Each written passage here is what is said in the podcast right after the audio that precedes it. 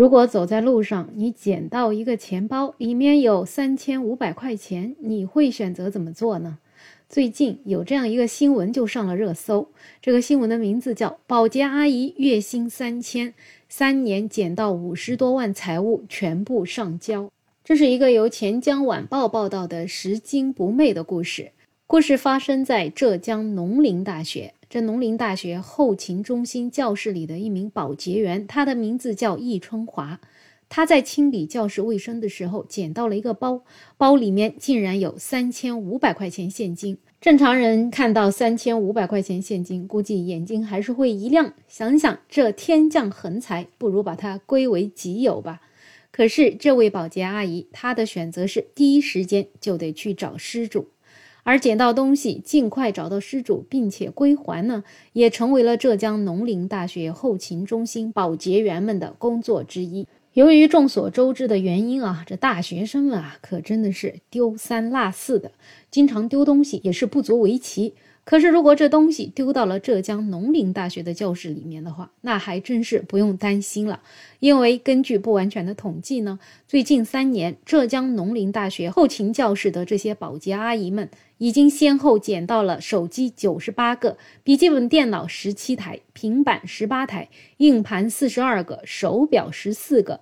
耳机五十个，U 盘、鼠标、充电宝三百六十一个，其他还有银行卡、收音机、驾驶证、身份证、眼镜、钥匙、书籍以及大量现金。根据他们的统计，近三年捡到的物品总价值超过了五十万元，而且能找到失主的都归还给了失主。有这些阿姨们在，这些老师同学们当然是赞不绝口。而阿姨们说法是，捡到东西当然应该归还给失主，更何况丢失这些东西的都是没有经济能力的学生。我们保洁人员大多数也都是孩子的父母。试想一下，如果丢失物品的学生是自己的孩子，那么他该是多着急呢？学生丢了东西，肯定还会影响学习生活状态，所以才希望尽快可以找到失主，把这些丢失的东西还给学生。看到阿姨们的这种拾金不昧的精神啊，还是真的很值得赞许的。毕竟他们的月薪才三千块钱，试想月薪三千的你，如果站在三千五百块钱面前，会做什么样的选择呢？我想至少有一些人会说：“这可是我凭本事捡到的，为什么要还呢？”偷偷摸摸的收起来，没凭没据的，又能拿我怎么办呢？有一些网友呢就现身说法啊，这生活中真的是遇到了很多丢失了东西的经历。有一个妈妈呀，她在商场的时候把手机忘在了桌子上面了，最后呢就是保洁阿姨捡走的，捡走了之后找到了她，她说要给五百块钱辛苦费，最后讲价讲成了两百块钱成交。想想按照这个节奏，这学校的保洁阿姨收入得多高呢？还有一名大学生下课的时候手机忘在了抽屉里面。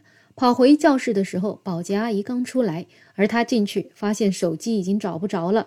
再出来呢，发现保洁阿姨也不见了。大学的第一部手机啊，就这样子丢了。另外还有一名大学生骑着一个电瓶车，结果呢没有锁车子，车子呀就被人给推走了。监控一查，是个保洁的大叔，所以不得不感叹，这拾金不昧真的是很难得的品质。当然，也有人说啊，其实换做自己。捡到了东西，应该也是会还的。所以，对于这些保洁阿姨的做法，是觉得他们很聪明。毕竟啊，做这个工作不是自己的都不要，这样才能踏踏实实的做长久。这个啊，跟一个月工资多少并没有直接的关系。人呢是要凭良心活着。可是更多的网友仍然觉得，这保洁阿姨才三千块钱的月薪，是不是有点少了？他们有这么高尚的品德，难道不值得给他们涨一下工资吗？所以很多网友啊，在这条热搜的帖子下面呼吁，这学校啊，多少得给人家阿姨涨点工资吧。阿姨们是在做着一件本来就应该做好的事情，但是如果工资低了，涨一涨也是无可厚非的。好了，本期话题就聊这么多，欢迎在评论区留言，也欢迎订阅、点赞、收藏我的专辑。没有想法，我是梅乐，我们下期再见。